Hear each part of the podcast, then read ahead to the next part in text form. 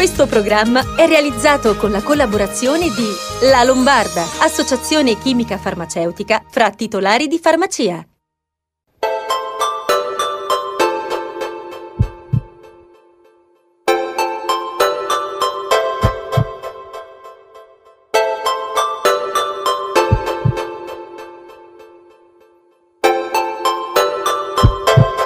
Ben arrivati a Sei in Salute e da questa trasmissione intanto facciamo gli auguri a tutte le donne e le signore che ci seguono e ci vedono anche nella nostra replica domenicale alle 13.30 che tra l'altro è molto seguita, quindi grazie e auguri a tutte le donne, 8 marzo, un giorno importante.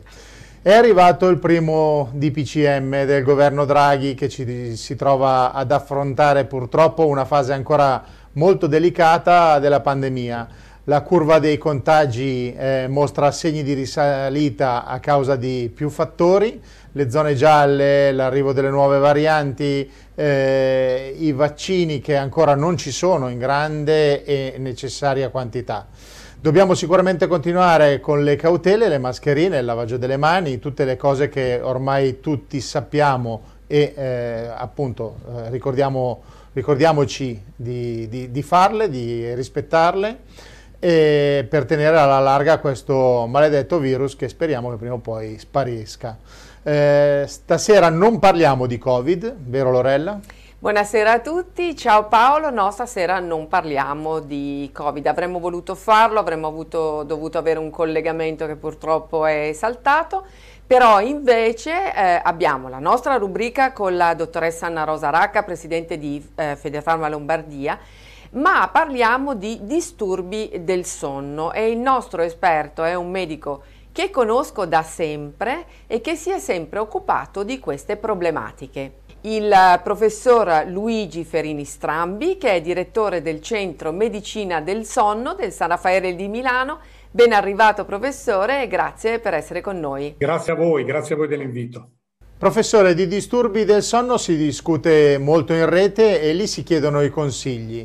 Eh, poi ci si affida al medico o al farmacista perché non si sa chi è lo specialista a, a cui rivolgersi.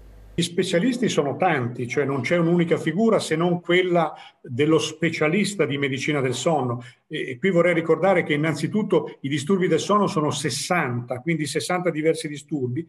In Italia abbiamo diversi centri specializzati di medicina del sonno sul territorio nazionale, ce ne sono una quarantina, e qui si può trovare risposta, diciamo, un po' a tutte quelle che sono le diverse problematiche.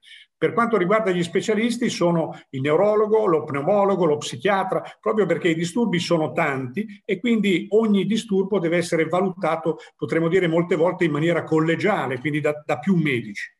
Professore, ma i disturbi del sonno sono un problema più femminile che maschile perché sono molte di più le telespettatrici che ci scrivono dicendo di avere questo problema. Globalmente potremmo dire che eh, c'è forse una piccola prevalenza del sesso femminile quando parliamo di disturbi del sonno, ma questo è soprattutto legato al fatto della, dell'insonnia, perché l'insonnia, che è sicuramente uno dei disturbi prevalenti dal punto di vista proprio epidemiologico, interessa di più il sesso femminile. E qui eh, bisogna subito spiegare perché. Perché eh, tante cause dell'insonnia, che possono essere l'ansia, la depressione, la sindrome delle gambe senza riposo, ecco, diverse di queste patologie sono più legate al sesso femminile. Questo ci spiega perché l'insonnia è più presente nel, nelle donne rispetto agli uomini. Però ci sono d'altro canto anche altri disturbi, pensiamo ad esempio al problema dell'arrussamento e dell'apnea, che prevalgono invece nel sesso maschile, almeno fino ad una certa età.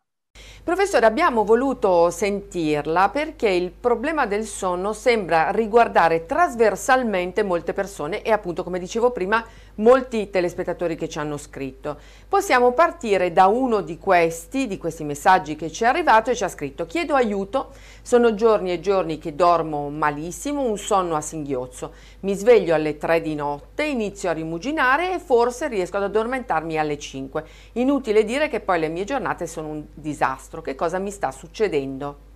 Questo che eh, sta eh, esponendo come, come situazione il, il, telescoltatore è una di quelle situazioni che eh, richiedono molto spesso l'esecuzione di un esame specifico. E mi spiego meglio perché quando parliamo di insonnia che si verifica nel corso della notte, cioè quello che è un risveglio nel corso della notte, molte volte bisogna cercare di capire perché, perché a volte ci sono delle cause esterne, Pensiamo ad esempio al fatto di vivere in un ambiente eh, rumoroso, eh, magari in una strada dove circola molta, eh, molta, gente anche di notte, o pensiamo al fatto di dover dormire accanto a un partner eh, rumoroso perché russa, o pensiamo magari anche a quelle persone che dormono con un gatto o un cane nella stanza da letto. Ma molte volte non ci sono queste situazioni e il soggetto si sveglia comunque. Allora in questi casi è bene fare un esame specifico per capire quale, qual è il problema che eh, sottende a questa questa situazione. Perché? Perché se abbiamo un problema di addormentamento, molto spesso il problema è legato all'ansia, al fatto che il soggetto non riesce a spegnere il cervello e non riesce ad addormentarsi. Oppure può essere legato al problema della sindrome delle gambe senza riposo, quel problema che affligge queste persone che quando vanno a letto devono continuamente muoversi, muovere le gambe perché altrimenti hanno questo fastidio particolare agli arti inferiori. Quando c'è invece un problema di risveglio precoce al mattino, eh, a volte il problema è legato a un problema di depressione e non dimentichiamoci che prima che si manifesti la depressione il soggetto comincia a svegliarsi molto presto al mattino senza riuscire a riaddormentarsi. Però cosa succede quando abbiamo quell'insonnia tipo quella che ci ha raccontato il nostro telespettatore, che è quella che si chiama insonnia intermedia, cioè insonnia nel cuore della notte? Ecco, molte volte è necessario appunto fare un esame per capire qual è la reale ragione perché potrebbe esserci un problema respiratorio, potrebbe esserci un problema legato a movimenti impercettibili agli arti inferiori durante il sonno. Allora in questi casi è bene fare un esame specifico. Contestualizziamo la situazione in questo periodo, eh, facciamo meno movimento, mangiamo disordinatamente, ma soprattutto molti si sono ammalati in modo più o meno gravi eh, di Covid. Eh, quanto incide l'infezione da coronavirus su una buona o cattiva qualità del sonno? Certo, a parte che noi stessi eh, qui eh, in ospedale stiamo conducendo degli studi su tutti, ad esempio, i soggetti che hanno avuto un problema di, di, di, infezione da Covid e quindi li stiamo seguendo nel tempo. Però, al di là di quello che è la nostra esperienza personale, ci sono dei dati di letteratura che ci indicano questa cosa molto importante. Sicuramente nel post-Covid, nei soggetti appunto che hanno avuto magari l'infezione, c'è un problema magari di ansia, c'è un problema di depressione ma sa qual è il disturbo più frequentemente riscontrato in questi soggetti? È proprio un disturbo del sonno. E, e, quindi ecco perché il fatto di pensare al sonno, soprattutto anche in questo periodo, è sicuramente una cosa importante. Ultimo e non ultimo vorrei mandare proprio un messaggio a tutti quelli che sono i nostri telespettatori che dovrebbero ricordare che il sonno serve anche al potenziamento del sistema immunitario. E ancora una volta qui ci sono degli studi che hanno dimostrato come anche nei pazienti affetti da Covid, se c'è dietro una buona situazione di sonno notturno, cioè quindi i soggetti che dormono meglio tendono ad avere una forma più attenuata della patologia e tendono a guarire più in fretta. Quindi dormiamo bene anche perché può in una qualche maniera questo proteggerci un po' dalla, dall'infezione. Lei citava prima il russamento e le apnee notturne e proprio su questi problemi ci hanno scritto i telespettatori. Sono anche questi disturbi del sonno? Questi sono disturbi del sonno molto importanti, molto frequenti nella popolazione generale.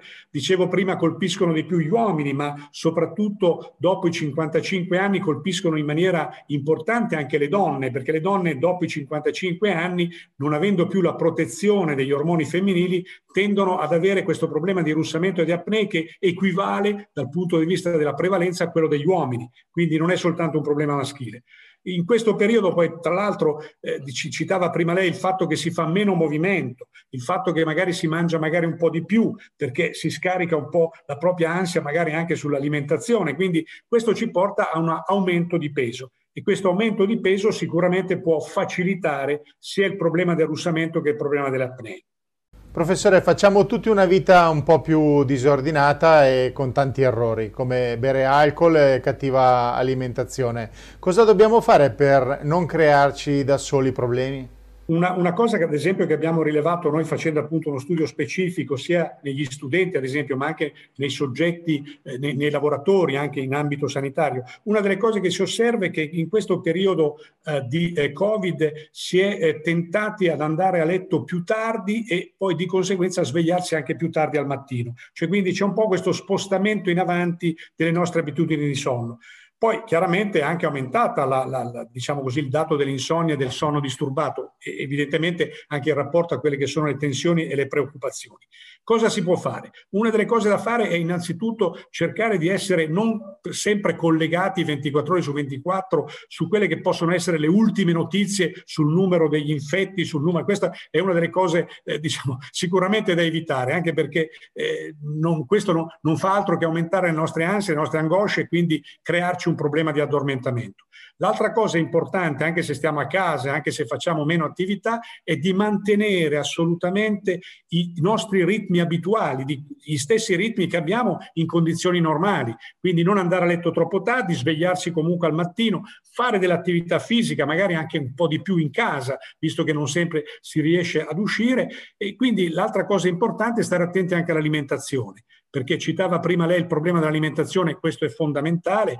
Noi abbiamo visto, ad esempio, nei casi che abbiamo studiato, che c'è una maggiore tendenza, ad esempio, all'assunzione di alcolici alla sera, cosa che eh, chiaramente eh, è in rapporto anche a un aumentato livello di ansia e quindi uno magari cerca un minimo di rifugio anche nel bere, ma questo sicuramente non ha un effetto positivo sul nostro sonno.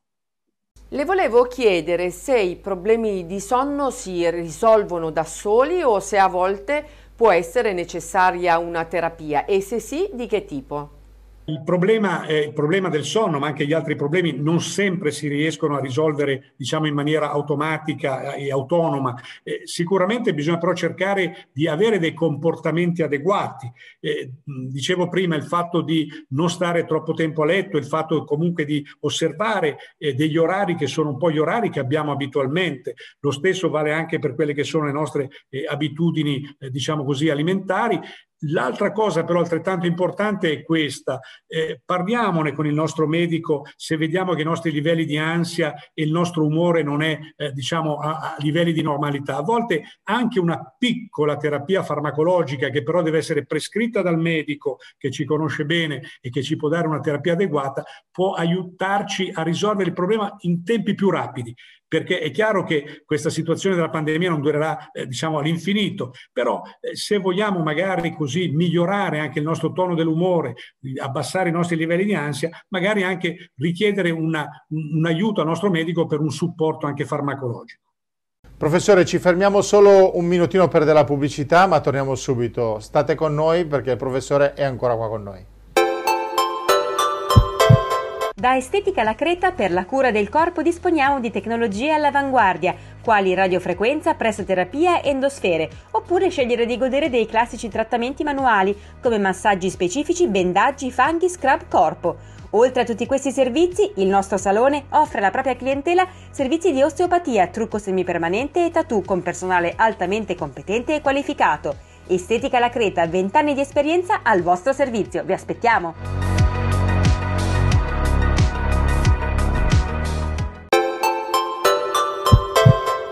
Bentornati a Sei in Salute, siamo in collegamento con il professor Luigi Ferrini Strambi, direttore del Centro di Medicina del Sonno dell'ospedale San Raffaele di Milano. Eh, professore, lei ha accennato prima al tema dell'alimentazione, sempre a causa di questo periodo mangiamo più volte e anche a notte inoltrata. Quanto influiscono i vari alimenti sul prendere sonno? Che cosa aiuta e che cosa non aiuta? Sicuramente c'è un rapporto stretto tra alimentazione e sonno, questo lo sappiamo benissimo. In prima battuta è un problema di quantità, l'eccessiva quantità di cibo chiaramente poi ci porta a una difficoltà digestiva e quindi anche al fatto di avere un sonno più perturbato, più frammentato, legato appunto a queste difficoltà nel digerire.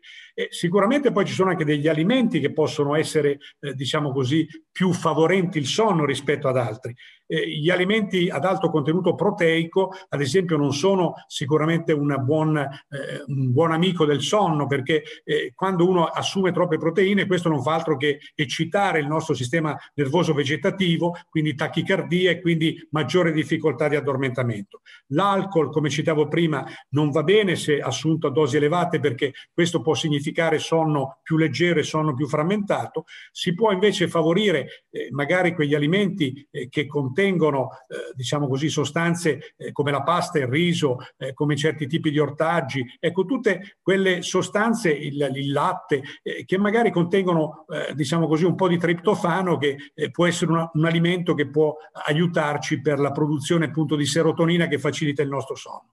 Un'altra cosa fondamentale da ricordare è che i cibi piccanti, i cibi ad esempio quelli con, con, con soia o altre eh, diciamo così, sostanze eh, molto, molto piccanti, molto tra virgolette eccitanti sempre sul nostro sistema nervoso vegetativo andrebbero evitate.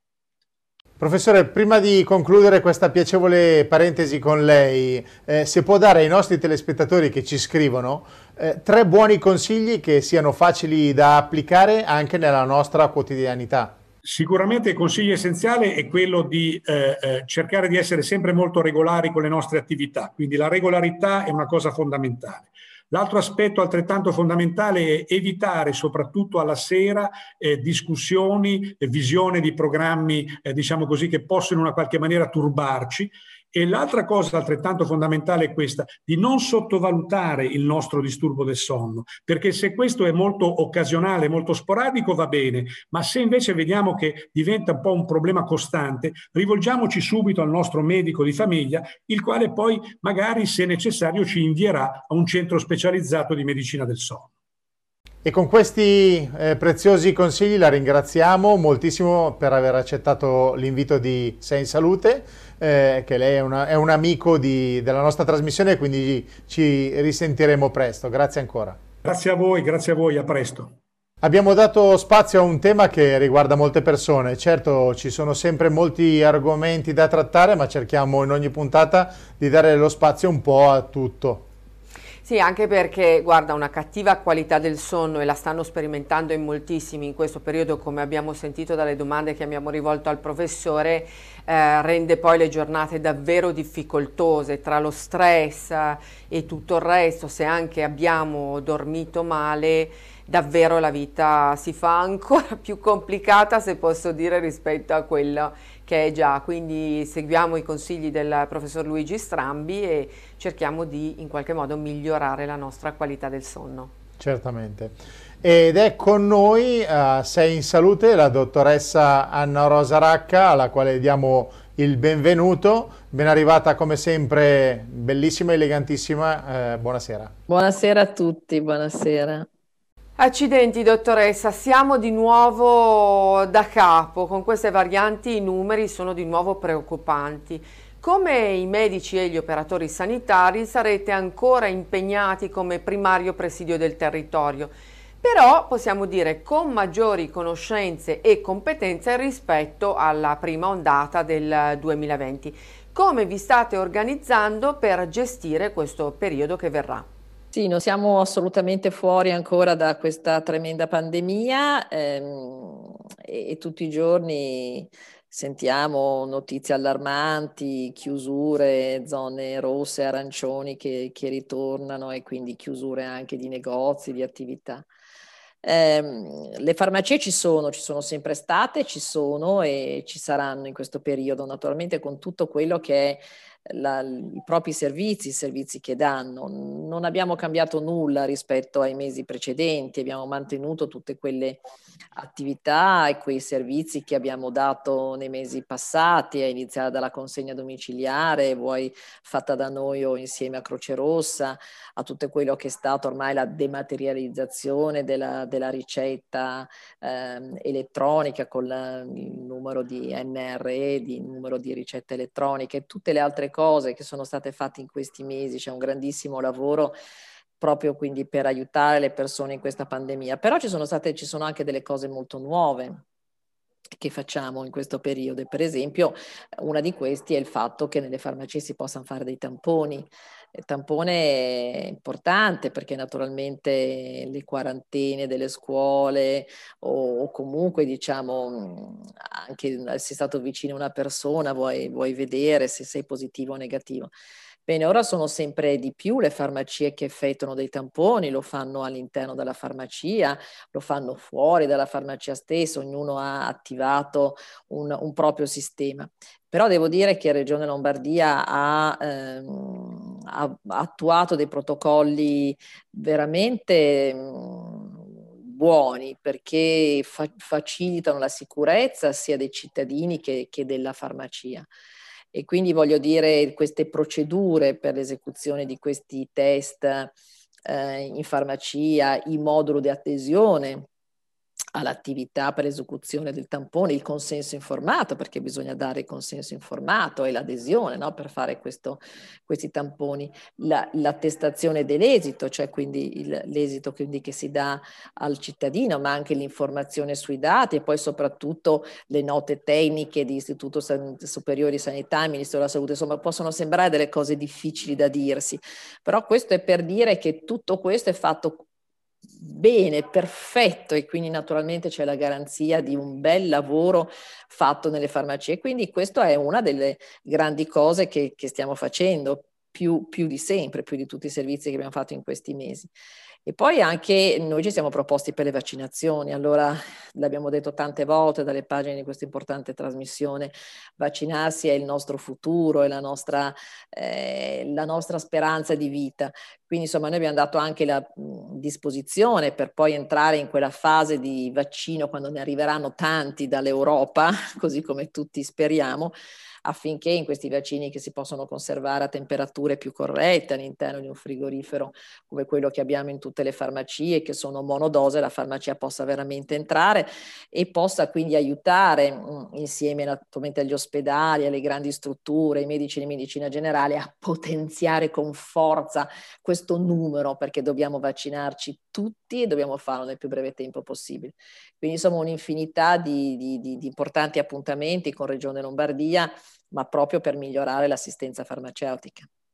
Lei ha citato prima la digitalizzazione in farmacia, però le dobbiamo anche dire che abbiamo ricevuto alcuni messaggi che ci dicono che gli anziani hanno un po' di dubbi su tutto quello che è un po' tecnologico, non si ricordano le password, quello po' neanche io devo dire la verità, hanno magari telefonini di vecchia generazione eh, e non sanno usare molto bene il computer ed emerge che hanno ancora la necessità di avere la ricetta cartacea, diciamo quella stampata da portarvi in farmacia. Visto che noi abbiamo tanti simpatici telespettatori della terza età, è proprio così? Molti in effetti arrivano ancora con la coppia cartacea perché la pretendono dal medico di medicina generale oppure la stampano a casa, lo fanno stampare da un parente giovane ed esperto quando ricevono il numero di ricetta elettronica sul loro telefonino.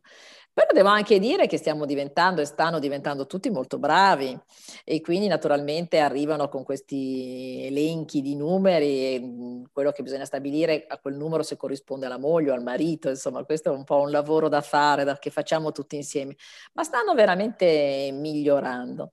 Io ho trovato anche molto preparati nella... Abbiamo iniziato, come sapete, in Regione Lombardia a fare l'adesione per le vaccinazioni per le persone che hanno più di 80 anni, che sono alla fase 2, quindi diciamo sono iniziati, la Regione sta iniziando a vaccinare, è iniziato già 15 giorni fa e, con questa adesione quindi uno deve avere un telefonino eh, con sé perché naturalmente deve arrivare il numero e poi dopo successivamente la prenotazione, quindi il momento in cui dovrà essere vaccinato e il luogo dove dovrà essere. Beh, devo dire che sono tutti abbastanza mh, forniti di telefono, insomma, però poi ci siamo noi, ci siamo noi che li aiutiamo e quindi eh, col telefonino in mano cerchiamo di fare queste cose, ma secondo me insomma ci abitueremo bene a questa innovazione, secondo me sarà poi facile. Parliamo anche dell'attività di telemedicina che riguarda il controllo del cuore, un'attività molto importante perché molte persone stanno un po' lasciando indietro le visite di controllo. Voi potete effettuare l'elettrocardiogramma a distanza e trasmettere il tracciato e ricevere il referto online dal centro cardiologico di riferimento, gestendo così anche la situazione di urgenza. Ne facciamo anche tanti, ormai la telemedicina è una grande realtà, è iniziata dieci anni fa, ma ormai devo dire che lo fanno quasi tutte le farmacie. E quindi serve ai cittadini, serve alle persone perché lo possono fare in emergenza quando mm, capiscono di, di, non star bene, di, non riescono a trovare il cardiologo, insomma, quindi ne facciamo molto anche di, di di emergenza e poi ne facciamo, non so, prima naturalmente per, per, gli sportivi, per l'attività anche di palestra. Quindi io penso che sia veramente molto importante, la farmacia è sempre collegata naturalmente a un centro di riferimento, a un centro cardiologico, quindi l'esito viene visto da un cardiologo, viene quindi refertato subito, immediatamente. Penso che sia veramente un servizio molto interessante, dall'elettrocardiogramma anche l'Holter cardiaco, mh, facciamo abbastanza, insomma, quindi aiutiamo le persone a, a, stare, a, stare, meglio. Naturalmente per ora non sono convenzionati con il sistema sanitario nazionale, sono a pagamento e quindi diciamo sono più quasi per le emergenze che non per un servizio di routine, perché naturalmente è giusto poi andare dallo specialista e fare sempre le visite di controllo, queste le raccomando molto anche in periodo di Covid però insomma nel momento dell'emergenza noi ci siamo e devo dire che tante volte è capitato anche di salvare delle persone e questa è una grande soddisfazione perché quando arriva poi diciamo il responso e ci dicono immediatamente dovete consigliare di mandare all'ospedale, insomma di persone, di, di vite umane ne abbiamo salvate, questo è importante. Dottoressa, abbiamo giusto il tempo per farle una domanda e il suo consiglio sarà utile anche a me. Eh, da mesi sono in smart working, ci scrive Fabio, ho la pelle molto secca soprattutto intorno agli occhi. È meglio usare un collirio o devo passare a delle creme? Dunque è verissimo che con le mascherine, con lo stare in casa, la pelle si è seccata tantissimo, veramente non avete un'idea delle persone, a volte sono anche un po' rovinate in faccia, ma veramente ha portato molta secchezza della pelle, quindi basta semplicemente idratare, il collirio non c'entra perché il collirio viene messo nell'occhio, ma se c'è un problema oculare, qui è un problema da quanto capisco, diciamo di pelle secca e quindi naturalmente le normali creme idratanti o anche quelle da mettere intorno agli occhi, ma sempre sempre idratanti. Grazie dottoressa anche per questa settimana, eh, noi dobbiamo chiudere il collegamento con lei, eh, ci vediamo ovviamente settimana prossima, grazie ancora, buona settimana. Buona settimana a tutti, alla prossima. E anche per questa sera, se in salute, chiude l'appuntamento della mezz'ora televisiva del lunedì sera, però vi ricordo la domenica la replica alle 13.30, eh, siete in tantissimi che la seguite perché tanti messaggi arrivano durante la settimana appunto citando quella, la domenica alle 13.30 però vi ricordo che il Sei in Salute vive tutta la settimana, tutta la settimana sulla pagina Facebook di Sei in Salute che vedete anche in sovraimpressione eh, l'indirizzo, quindi potete sentire tutti i nostri specialisti, le pillole, tanto, insomma, andate a vedere la pagina Facebook curata da Lorella, 7 giorni su 7 eh, sempre attiva. E poi la trasmissione la potete trovare anche sulle pagine YouTube, eh, Sei in Salute, è sempre Sei in Salute, quindi scrivete Sei in Salute e trovate tutto. Grazie a tutti, grazie Lorella per questa puntata, grazie ai nostri specialisti che hanno fatto compagnia anche in questa puntata, come al solito. Grazie, ci vediamo settimana prossima. Grazie a tutti, buonasera.